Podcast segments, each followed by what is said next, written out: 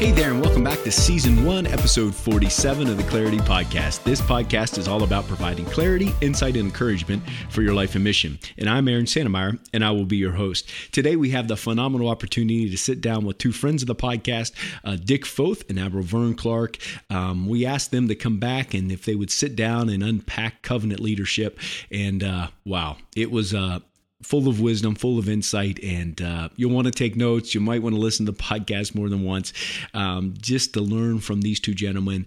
And Dick takes the lead. Dick knows Vern. They have a great friendship and relationship, and I think it's just valuable just to see the rapport that they have as they share and talk with each other.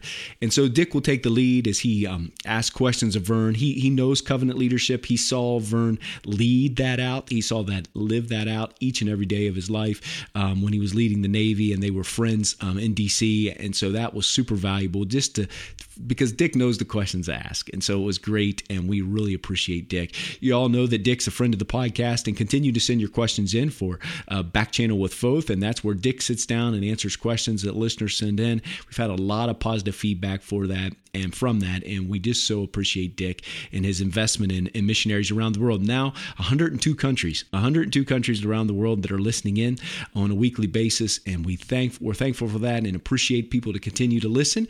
And we ask you to subscribe. I know the podcasts that I listen to the most are the ones I subscribe to. And we have some phenomenal interviews coming up in the coming days, in the coming weeks, and looking forward to them. And you won't want to miss them. Do want to thank our sponsor for today's episode, AGWMAfrica.org, for an increasingly redeemed and transformed Africa. 50 countries, 257 training centers, 404 missionaries, and 79,160 Indigenous churches. Discover what you can do and how you can be engaged at agwmafrica.org. Well, there's no time better than now to get started. So here we go. Well, greetings and welcome back to the Clarity Podcast. This is an episode that I've been excited and looking forward to. Here with our good friends, Admiral Vern Clark and Dick Foth. Interviewed both of them twice in the past. And in the last interview, we talked about Covenant Leadership, and we said we were going to ask if we could come back just one more time and unpack Covenant Leadership. And so I'm so thankful for both of them taking the time today. And Dick has so graciously accepted to be the leader of this podcast today. And so I'm going to turn it over to Dick, and we're going to jump in. Thank you, Aaron. Vern, how are you this morning? I'm doing good. Good morning to you. And to you. We're both here in Colorado, but for this moment, for these moments, we're in Africa and around the world, I hear. So this is this is cool. Yeah. So, Vern, you you grew up in Nebraska and Missouri and the Midwest, ended up going to what we consider a small college, this place called Evangel University, and years later, you end up running the entire United States Navy with hundreds of billions of dollars and all of that sort of thing.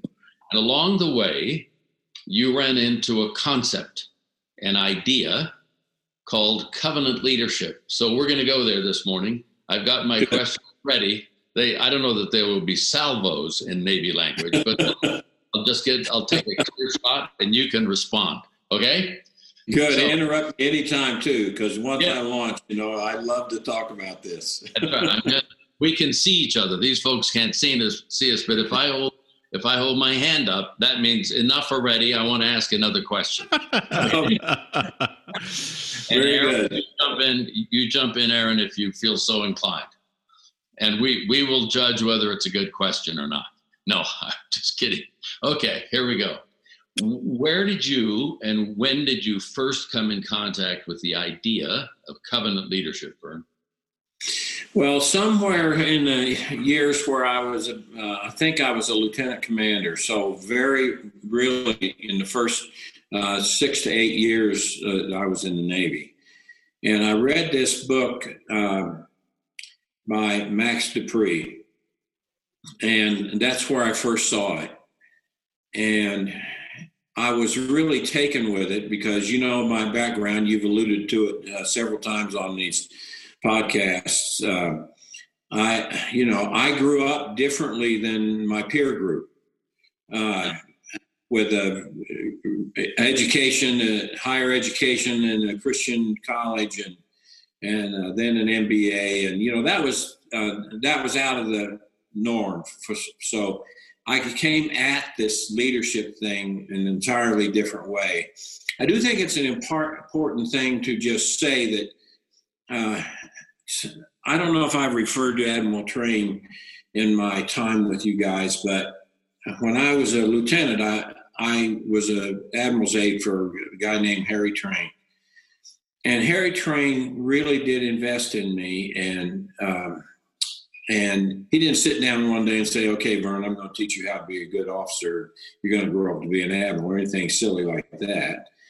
But Admiral Trane one day just said out of the blue, he said, and something must have happened to prompt him to say this, "Vern, remember, we are all functions of our perspective." And it's such a short phrase, but a phrase that has meant so much to me in my life, because where we come from has so much to do with the way we are going to react to everything that we're confronted with in our journey. And I don't care what we're doing, whether we're going to we're working in any of 1,000 different places or forms of productive activity. It doesn't matter. We're all functions of our perspective.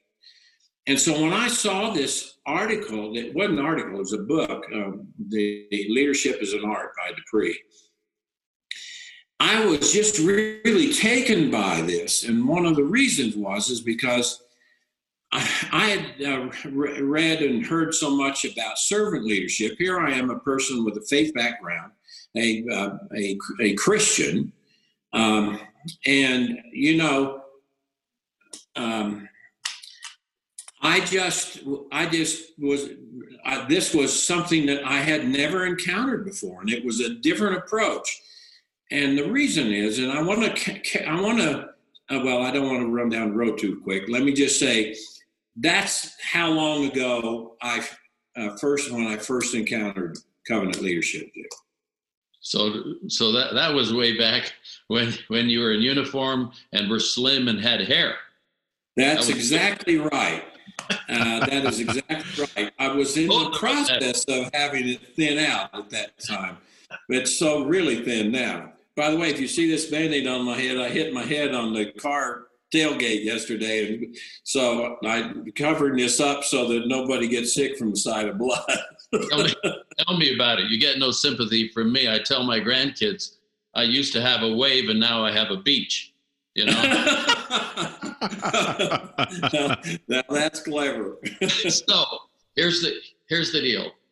I have watched you with 100 to 200 university students from places like Duke and Harvard and University of Texas and other places in one room, where you, running the Navy, stepped down off the platform and started walking among the crowd and saying, "I'm going to say a word. You tell me what you think it means."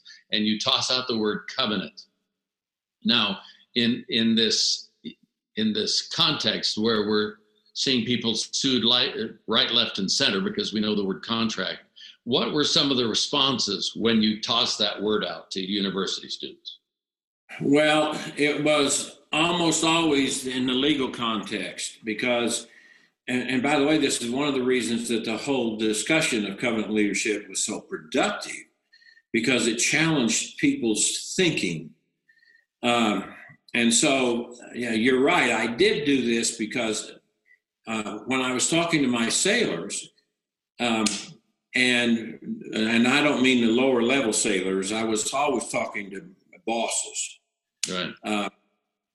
I needed to change the culture. I mean, and, you know, we can study all we want. We know changing culture is a really big, tough task. Yep. And my take was, we didn't have culture right in the Navy. You've heard me say that, well, sure, but I said it publicly as well as privately. Right. You've heard more detail privately than most people ever heard publicly. But I was convinced that I needed something startling to change the way leaders were thinking about the whole leadership game. And so I had to start with basic definitions. Right. So what does covenant mean? And it was always, well, they went to a contract, an agreement. And so I drew this out because I wanted them to understand I wasn't talking about just those things. I'm certainly talking about some agreements that occur. Sure. But I had to get it more broad than that. And so I said, okay, and covenant has several frames of reference, perspectives, if you will. And first, if we say that it's a contract, it's a legal perspective. And then I kept working the crowd until I got to a promise. A covenant, a promise. A covenant was a promise. And and if it was a promise, it was personal, not legal. Okay. Some of the young people said things like oath or pledge. That's in that same arena, isn't it? Yeah, and pledge would be probably more personal, but the other is more legal. So to put this in the context of you trying to change this culture, this 200-year-old culture called Navy, 200 plus. I walked into your office one day at the Pentagon. That's a pretty good sized office, by the way, as I remember it. And which one was? I don't remember. It was one of those big ones you had. And I walked in, and you had just been named head of the Navy. You had had other responsibilities that were major, but you said, "I'm going to meet with my admirals." I don't know how many there were. You were going up to Rhode Island or someplace to meet with your admirals, and you said, "So look at this, Dick. I'm going to toss this out, and the question you posited, or we're going to posit to them, was these young people, 18, 19 years old, whatever, they come and stand, raise their right hand, and they make a promise to defend the Constitution." Can you explain that to our listeners? To defend the Constitution against all enemies, foreign and domestic, bear true faith and allegiance to the same. And one more thing, to obey the orders of the President of the United States and all of the officers appointed to. And I would say it like this, the President and all the officers and bosses in between them and the President, people that they'd never met before. A pretty awesome promise. So you make a promise to an idea, i.e. the Constitution, and a whole passel of people. Mm-hmm. So you went and you sat with your admirals, and what did you say to them? I said, "So look, here's my question. What are you promising in return?" They promised that. What do you promise? And then I took them all through this horrible history of the Navy where we could never meet our retention goals, because after people felt so powerfully obligated to the nation and made this commitment, we managed to create a working environment that was so stinking lousy that we couldn't get people to stay. And I said, there is something grossly wrong with this picture. And I want to tell you, I am asking you the question, what do you promise in return? And I want you to know I'm going to keep score. So what did they say? I know one of the things you told, one of the things I remember you saying is the United States Navy was not created to cut a fine silhouette on the horizon. Yeah. I forgot that. Yeah. See, I remember that's a picture in my head. But you went on to say these are the three or four things. I can't remember the sequence. Tell us what those were. Well, so see, I want to refer to what I think is the problem. I was looking for a framework, and this is what I want to encourage leaders with.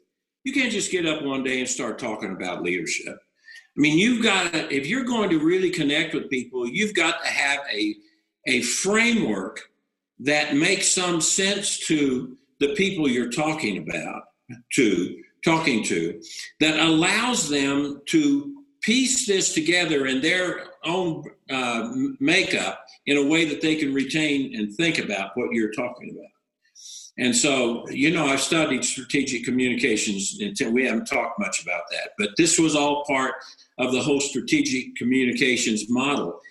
How am I going to connect in a way that I can really change the Navy in a positive way that will create the outcomes that our nation needs?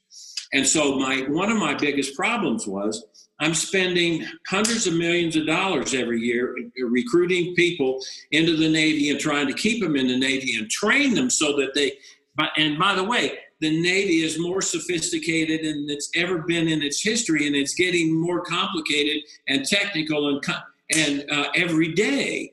And so you can't be successful if you can't capture human capital who are committed to a cause and a purpose and retain them and grow them. And so here, all these admirals, they all did pretty good. And so their normal reaction is, well, shoot, I did this. Anybody can do this. But wait a minute. And then I laid this on them. And this was my first time with my own, when I found out I was going to be the CNO. I'd been believing this for a long time, but I never had a platform to roll it out except to talk in small groups inside my own command about, you know, what I really believed about what leaders do. You know, it hadn't hit the front page of the New York Times before I got to be the CNO. And, you know, but things changed. Now I've got this platform. And I've also, when I was a lieutenant, we had a CNO named Admiral Bud Zumwalt, who really came in to change the Navy. And I actually thought Zumwalt was brilliant, but he flunked the strategic communications test. And he created an incredible amount of animosity, first with the admirals, because he was trying to identify with the sailors, bypassing them. And, you know, I learned from, as a lieutenant, I didn't know the Lord was preparing me then to be the CNO someday. That you got to think your way through this. And so I started with my transition team, and I said, okay, who in here knows how many people trite out of the Navy every year? Nobody raised their hand. These are admirals. You would think they know something about this, right? Wrong, because we never talked about that nasty subject. It was a storytelling about our failure. And so it just so happened that first-term Navy sailors, the attrition rate was 39%. Can you believe it? And so I just had a little confrontation with them there. Somebody in this room tell me how we're going to ever be successful in the human capital game if we're losing 4 out of 10 sailors that sign up every year. Somebody tell me how that kind of organization is going to be successful. Well, you can imagine nobody was jumping to the podium to make a speech about how we were going to do that. Because the fact is you can't do that. And so I just sold them right out. I said, I want to tell you, I don't want to be the CNO of a Navy like that. And so I'm asking you this question. And I went through the whole thing. Is it a promise? Is it a legal document? Is it a personal document? I believe it's a promise. And I'm asking you what you're going to promise in return to these sailors who raise their right hand, promise to support and defend the Constitution, defend the nation. What do you promise in return? Now, let me give you one perspective piece. And this is about, if I was looking for a framework and I'm a person of faith, you might have thought, well, why didn't you use servant leadership instead of covenant leadership? And the reason is that I have found servant leadership to be a very complicated topic that when you start getting it in hands-on in the marketplace, to touch it and feel it, that people struggle with. And I will tell you, if you've read Greenleaf's treatise on it, he's the guy who first used this. That book is so darn difficult that, you know, they had to create a foundation to do this after he died. So that, first of all, the concept people believe initially, you just flashes, oh, this is wonderful. Yeah, we can do it this way. And I've read a lot of the work of the foundation that says, you know, basically, if a leader, so we analyze leaders and how they come to the leadership game by thinking about this. What's the first thing you think about when you find out you're going to be given a leadership opportunity? And if the very first thing they think about is being the boss, as opposed to being a servant, they're probably wired up in a way that's going to cause all kinds of problems. And you know what? The world is made up of people that the first thing they think about when they find out they're going to have a leadership opportunity is they're going to be the boss. And this creates these environments that lack trust, that lack a sense of purpose, and creates all kinds of problems. Dick, that kind of brings me to, you know, the preamble piece of this. So what did you decide as a group or individuals? What did they decide that they would promise back? Well, so it takes a while to get to it, but let's put it in the short, a short bumper sticker. Our calling as leaders is to grow and develop them. And so somebody asked me, they said, well, so Admiral, how do you go at this? I said, okay, here's how I go at this. I promise to work my hind end off to get the resources from my banker, the Congress of the United States, to ensure that I give you, as leader, the resources so that you can grow and develop people, so that they can make a difference for the United States of America. And I promise you, I will get those resources for every person in the United States Navy. We will have a personal development plan. You'll develop it, and I will commit the resources to grow and develop you so that you can become the kind of leader and achieve your potential and make a difference for our Navy and for our country. You know, big picture, macro, 30,000 feet. When I first was with you and you distilled it at that moment, and of course, those of us who are listening who have been in life very long, we tend to say the same thing several different ways over time. And one of the ways that I heard you say was that I will promise to give you the very best training. This is to the 18-year-old, the very best training you can get, the very best equipment in the world that there could be to do what you do, which comes under this thing of resources. Right. And that I will teach you. This is the part that struck me, and you'll get to this, I'm sure. But and we promise to teach you that to serve is a noble thing. Yeah. So even though it doesn't start with servant leadership, it's this covenant that teaching to serve is a noble thing. That word noble is a pretty interesting word. You and one other of my friends about our same age use that word. Talk to me about noble as part of covenant. I know I'm springing this on you, but you know. No, that's good. So I remember when John and Ashcroft and I were with the former Prime Minister of Israel, and we were at a university and we were doing a three-way with him. And they asked each of us, and he used that noble word. Well, the reason noble is important is because it's this appeal to something bigger than ourselves. I always like to say, you know, the cost of ownership isn't coming around by pointing our finger out at other people like this. The real cost of ownership is like when we do this with this finger pointing out, the three are pointing back right at us. And so if we are wired up right, we are going to pursue things.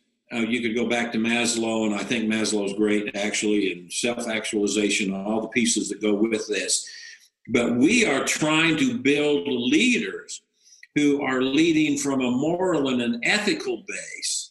And you can't ever believe that it's noble if it's not moral and ethical. And so this then, you know, gets you to the things that we talk. This is why, as Christians, we're supposed to be unique and special. And it ought to show in the marketplace. And if you are around me very much in the faith thing, I know that you've heard me say, I feel sorry for people who aren't leaders who don't have a faith.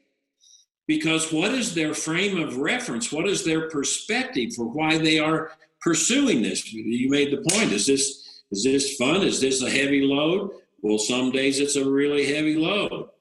But I think I've always thought that trying to talk about the leadership game as something that's going to be fun all the time. You know, that's one of the things I took on with my people first. I said, we got to fix our communication. Well, why?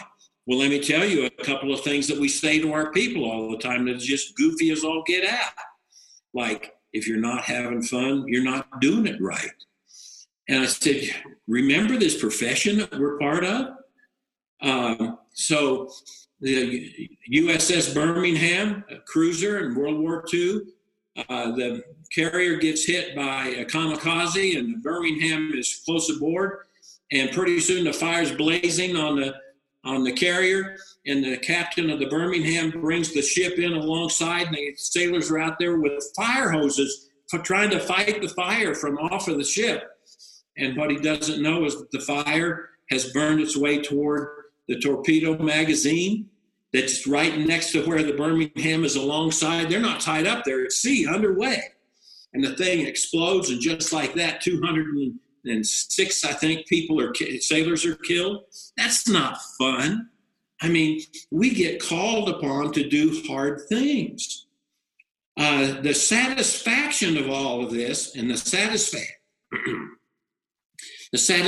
in leading is that we do hard things, and we build teams, and we mold a group of people who are so dedicated and committed. And what my position was with them, you can't do that and in an environment that is not loaded with trust. What are people going to commit to a purpose and a cause when they don't believe in the leader? They know the leader lies and cheats and steals and doesn't tell the truth and does, you know, blah, blah, blah, blah, you know, let it go on and on. We know that trust is at an all-time low in organizations today. Mm. And people are looking for routes to escape everywhere. In order to change that and create organizations that people want to be in and part of, we have to change the environment in an incredible way, ways that we hadn't thought about before. Instead of just being the boss and saying, no, that's your job. Just do your job. You know, That doesn't work. Well, we'll work in the short term, you know, until they find another way out. Like my sailors, who were 39% of them, didn't make it through their first term obligation of 4 years. They figured out a way to get out. And by the way, every one of those sailors cost me $15,000 to $20,000 minimum to even recruit. We'll do the math, you know. Vern, how did you talked about that you invested in your leaders. How did you invest in your leaders and put in systems in place so then those leaders weren't just self-actualizing, as you said, in Maslow's hierarchy, just taking it all in for themselves, making their life better for them? What systems did you put into place so that they were then transferring what you were investing in them into those that they were leading? Okay, great question. So remember, Connie always said, Vern, don't let them think you're an admiral all your life. Don't do it. You were a lieutenant. Well, I was even an ensign. The very first thing I did was I went to the chief of naval personnel and said, look, the flag officers in dock program, flag officers, you become an admiral, is terrible. It's 2 weeks. It's a total waste of time. We have the inspector general come in and tell horror stories about how admirals got in trouble. That's the wrong message. Find out where people are going, what organizations they're using. I'm ready to go outside the Navy to do this. You guys go find it. And here's 4 or 5 people and go do it. They come back to me with a recommendation. You should go to the Center for Creative Leadership. Okay, let's see, we could study this to death, right? But I'm only here 4 years, I wanna get moving. So get on the phone and talk to the leadership down there and see what kind of program they would offer for us. And the next thing you know, every one of my admirals that get to be a brand new admiral are going to CCL. And they're either going in, there's one in Colorado in the mountains and there's one in North Carolina. And it's a 5-week program now, okay? And the last week, the spouses are invited. Spouses, really? Yep. This is going to be a family investment that we're making because this is a huge task that the Admiral Corps takes on. There's 300 of them in the Navy, and we're going to equip them.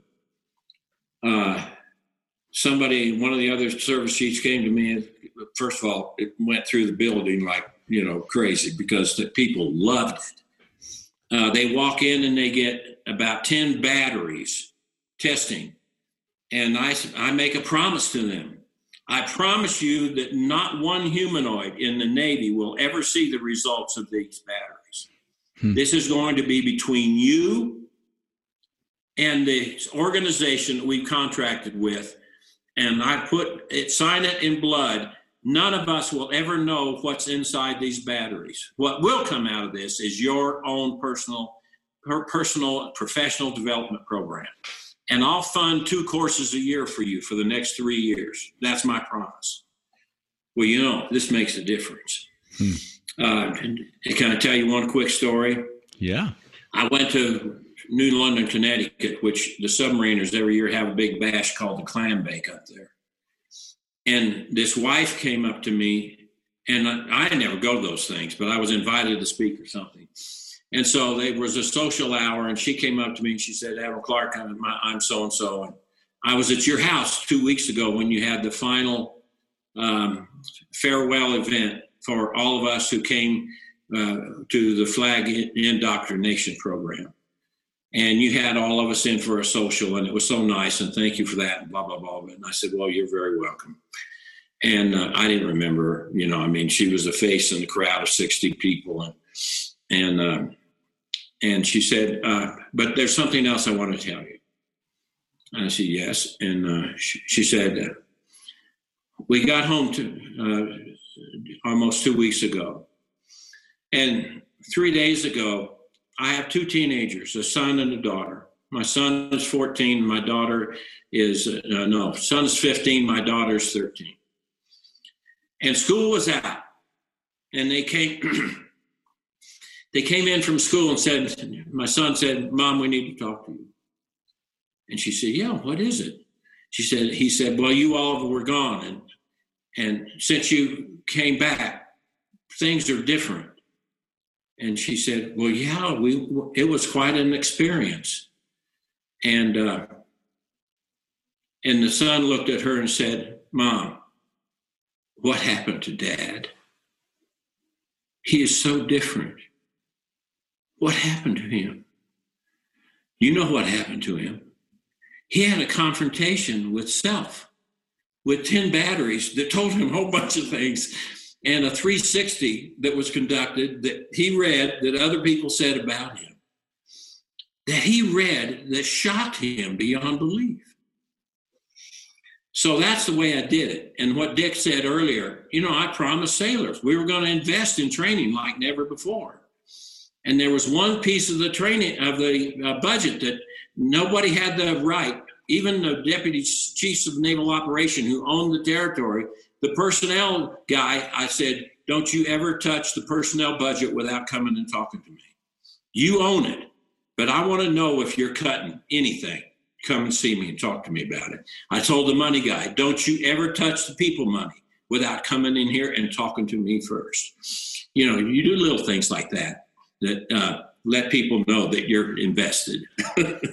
I love the phrase, don't ever touch the people money. Yeah. So many times, you know, and I'm listening to you as the former president of a small college in California that always had money problems. And the huge challenge in charitable institutions, mission organizations, is we buy new equipment for you. We just never have the money to train you on it or to keep it maintained. And yeah. and until that piece changes, until we see the people first part, that if I develop you or help develop you, you will find ways to help develop others, because you do to other people what's done to you. Any study will tell you that. And I just am fascinated, even though you're talking about it on a huge scale, it's so personal when I listen to you say it, that don't, I mean, you could have a book titled, Don't Ever Touch the People Money. I think that itself, just saying. Yeah. Sounds good to me. Well, I love you bringing this up, Dick, because the Navy, the budget was $120 billion, but there wasn't enough money. Well, why? Well, first of all, we didn't know where the money was going. So that's a whole nother subject to talk about, you know, how you get visibility and then create some clarity about what you're going to invest in. But I just want to piggyback on that a minute, Dick. Readiness was in the toilet, and readiness is in the toilet again, you know, in the news. Right. One of the reasons I got picked to be the CNO is when Bill Cohen, the Secretary of Defense, asked me about what do I think about this idea of being the CNO, and his first question was, well, Vern, you used to work for us up here in the Pentagon, and we sent you down to Norfolk to turn you back into a Navy guy, because I was in joint jobs. They call those purple jobs. And he said, what does it look like to you? And I began to tell him what I had found down there. That readiness was on the way down, and that we were in trouble with people, and I had 39% attrition. And our goal was 38% first-term retention, and we had 19. And I said, you know, just as a point of reference for our listeners, I think I'm right in this, that Norfolk Navy Base is the largest naval base of any country anywhere in the world. Right. So when you drive today, but it wasn't. I don't know if it is today, but it was. Yeah, it was the whole time I was in the Navy. Yeah. So you drive across the bridge into Norfolk, across that sound, and you see aircraft carriers and destroyers lined up. Like a used car lot, not a used car lot, but anyway, go ahead. So I told Cohen, I said, if we're going hollow, and I mean, he turned ashen white. Well, why were we going hollow? Because readiness was in the toilet, and we were, and I found out immediately, you know, how does this happen? I'm sort of a find out how this happened guy. And it happened because the money people were touching the readiness account. They weren't touching the people accounts. They were touching the readiness account. And then I start doing all this digging, and I find out, well, we're really funding 78% of the readiness budget. And so I began to talk to my admirals about this point. What is our promise? Our promise is we're not going to do stupid stuff like that. What does readiness mean, Vern? Just for help me with that, with my brain. So you're not touching the people money, but you're touching the ready money. What does that mean? Well, so you need, I'm just going to use a number. You need $10 billion a year to maintain the ships. hey, listen, money's tight. Let's take, and everybody can handle 10% cut. So, you know, we'll take 10% out. Well, then, you know, the question begins, but it's 22% is what they're taking. They're taking 22% of the program requested readiness money, and they're spending it on other things, or the Congress just doesn't give it to you because they've been cutting the readiness accounts forever. And, you know, ultimately they always figure out how to make it. Sure. Well, you know, so what happens, and I don't, this would take quite a while to tell the story, but here's what happens in 30 seconds or less.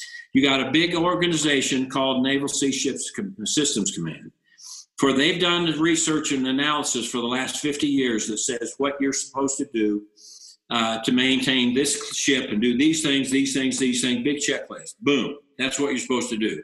Nobody believes those lists. They think that they're all padded with junk. And by the way, they probably are. They are. Because they're notional. That's not a real ship. That's a figure of a ship. And so they take the money. Now, that's not the problem. The problem is I want to retain people and get people committed to this organization. And I'm going to promise them and I'm going to give them the resources. And then they're going to say, what? You funded 78% of the readiness account? And I'm here busting my behind trying to make this ship ready to go. By the way, if you're not having fun, you're not doing it right. And the ship's got to get underway on Monday morning. The ship's broke Friday night. The kids are working all night and all day Saturday and all day Sunday trying to get it ready to go out Monday. You think they love this organization? No, they don't love it. They're saying those low-life scumbag admirals, you know, they're funding at 78%. And it's all coming out of my hide. So you got to change this stuff. And, you know, say, okay, look, I don't believe those lists out of the Naval Sea Systems Command either. So, look, I created 3 new jobs, the head of the Surface Navy, the head of the Aviation Navy, the head of the Submarine Navy. You march yourself in here to see me every week, every year before budget time, and you and I are going to sit down and have a personal one-on-one conversation. You tell me what you're going to give me and what I'm going to get out of it. And I'm going to decide with you what the requirement is for us to fund your whole area. And I'm going to promise you the money and I'm going to get it from wherever I have to get it. And if you, so we make some trade-offs. Do I want this is real unnecessary detail, but it's for illustration. I got a naval air station here. It's open 24 hours a day. How often does somebody land between midnight and 8 o'clock in the morning? Oh, once a month. Okay, I don't want that capability. I take that capability off the table. Now, 100% requirement is I want that baby running from 7 or 8 o'clock in the morning until midnight. Fair? Fair. Not vertical? We agree. Okay, that's the requirement. I'm going to fund it. And do that through the entire budget. A lot of work, right? So change the agreement, though. Change the personal promise. So the operational preposition for covenant leadership is the word with. Okay? Is that right? We're going to do this with you. We're going to do. I mean, this fits with your faith framework. Yeah. You know, years ago when I first went to D.C., one of the first conversations I had was with the then chaplain of the Senate, Richard Halverson. And we were sitting in the Senate dining room. I'm trying not to gawk. And I said, Dick, Dr. Dick, I called him. I said, what are some things that change how you see things? And you referenced the time in Mark, I think it's Mark 3 or 4, where Jesus chooses his disciples. And he says, and I will be with you. He said that preposition with changed my whole concept. I have a missionary friend now with Jesus, 35 years in Ghana. He was up with the Dagbani tribe and translated much of the New Testament into their language. And he said, it was a tremendous day in my life when I woke up one night and realized I wasn't working for God. I was working with him. There you go. That idea, that biblical concept is embedded in covenant leadership. Is that what I'm hearing? Absolutely. And I want to encourage people to, you know, when you go to the website now and Google covenant leadership, you're going to get a lot of much broader stuff than I got when I found out about it 40 years ago. To me, it was a concept, and I adapted it to fit my environment, which is what we have to do. But, you know, there's this desire for people to write an article on leadership. You have to have some prescription that you put in it. And so there are things that you put in it. And that's why they write the article, to become well-known and big thinkers about leadership. And so I encourage it. It's all good. I was in preparing for this. I wanted to just go see what was out there now, because not something that I do every day. I've been doing it for 40 years. To see what kind of things are out there. And there are wonderful things out there that talk about covenant leadership creates great clarity in the organization. And you don't do this by being on the, you know, in the tower with your finger pointing down. It's always a with connection. And this brings me back to, remember, the reason we couldn't retain people is that we didn't have a connection culture. We had a disconnection culture. And you know, this connection culture I've talked about that book before. And I just, I think it's a very important part of a leader's lexicon.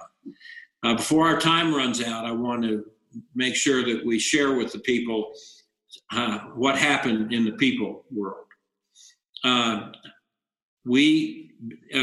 reason all the admirals, when I asked them the question about attrition, they didn't know the answer is because it was buried. They didn't see it. It was buried in other numbers. And it was in a big macro retention number that, you know, was a big amalgamation, but you lost clarity. I broke all that out. 38% had been some goal in the 30s had always been where we were the whole time I was in the Navy. You heard this, Dick. We only made our retention goals once in the 32 years up until the time I became the CNO, and that was when Reagan created the all-voluntary force and gave the whole military a 17% pay raise. And bambo, we made our retention goals that year, but the next year we were right back where we were before. And the reason, because, we had corrosion, and you could even say maybe cancer in the bowels of the organization. And by the way, one of the first groups I had to get to was the chief petty officers, because they were the senior enlisted people who were connected directly with the sailors. And so these are the sergeants in Army terms. These are the master sergeants. And the first Tuesday after my Saturday, was it Saturday or Friday, change of command, I met with the fleet and force master chiefs. And they were the ones that, if you're a fleet master chief, you are the master chief for the fleet commander. And by being the master chief of the command, it means you're the senior enlisted advisor to the admiral or to the captain of the ship or whatever. And I met with all of them Tuesday, and I laid this all out. And I said, told them, I'm not going to be the CNO of a Navy that has 39% attrition. And we are going to talk about covenant leadership every time we get together. And we are going to ask chief petty officers and leaders everywhere, if you're a leader, what did you promise in return? And honestly, Dick, I thought it takes a whole generation to change the culture. I had no intention that we were going to meet those goals. None. I thought it was too big. It was too big. We couldn't get there. So we did set a 57% stretch goal for first term retention. And we were at 19, when I took over, but that was a different number. I want to be honest. So we had done some, we pulled the attrition out. The attrition number was a 4-year number. Those people were leaving within 4 years. But when you summed them all up, we were losing 39% of them a year, or any given year that they all came in, 39% of that group would leave in 4 years. When the end of the first year came, I knew halfway through, I've been working on my oral history, and I was reading some stuff of a speech that I gave, 3/4 of the way through the first year. And we were already at 42 or 43% first term retention. I mean, it was happening. I mean, I was shocked.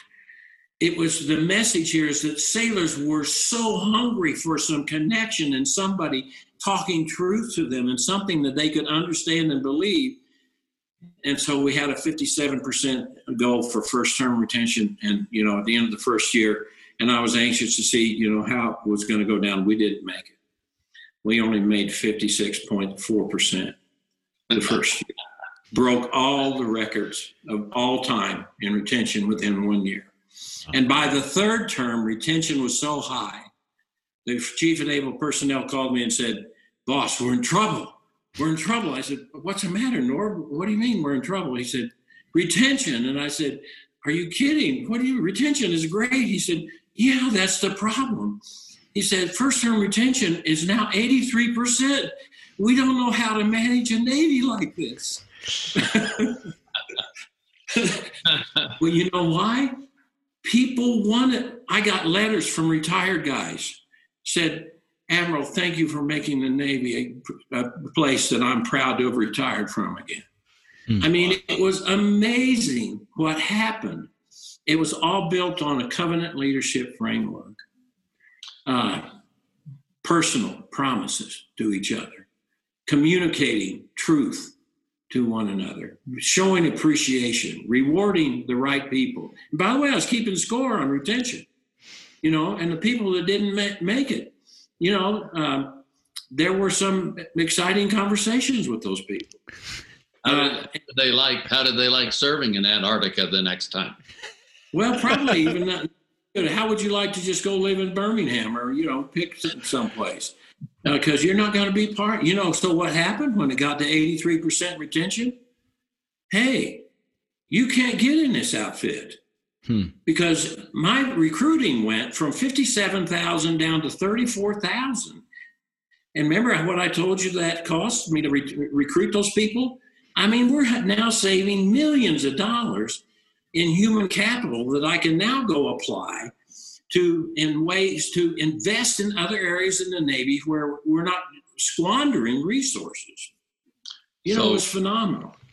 We're gonna wrap this up. I can't tell you how much we appreciate you taking the time to do this on an early September Colorado morning here.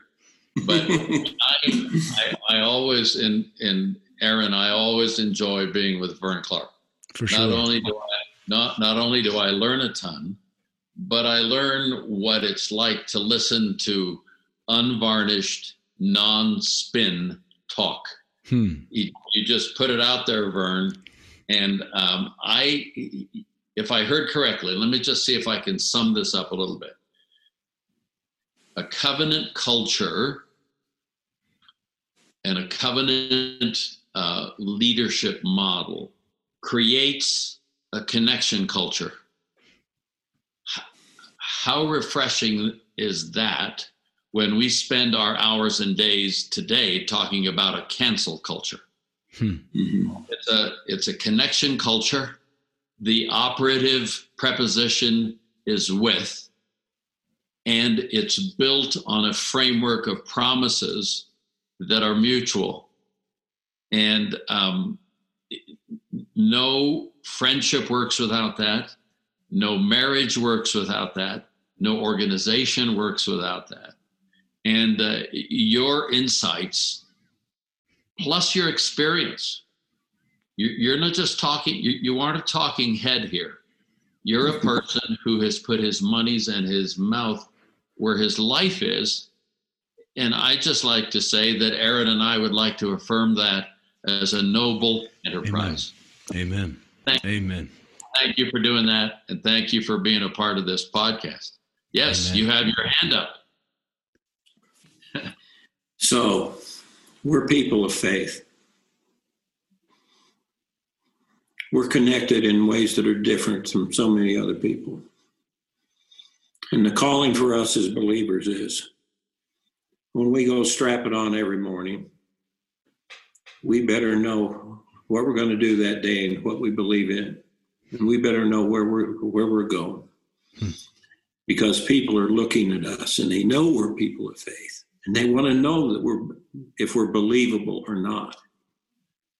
And I believe this is one of the high calling for Christians, that we walk the talk, that this Christ that we serve lives in us. We can't, you know, in a job like I'm in, I can't be out preaching Christ every day, not with words, but they all know I'm a person of faith.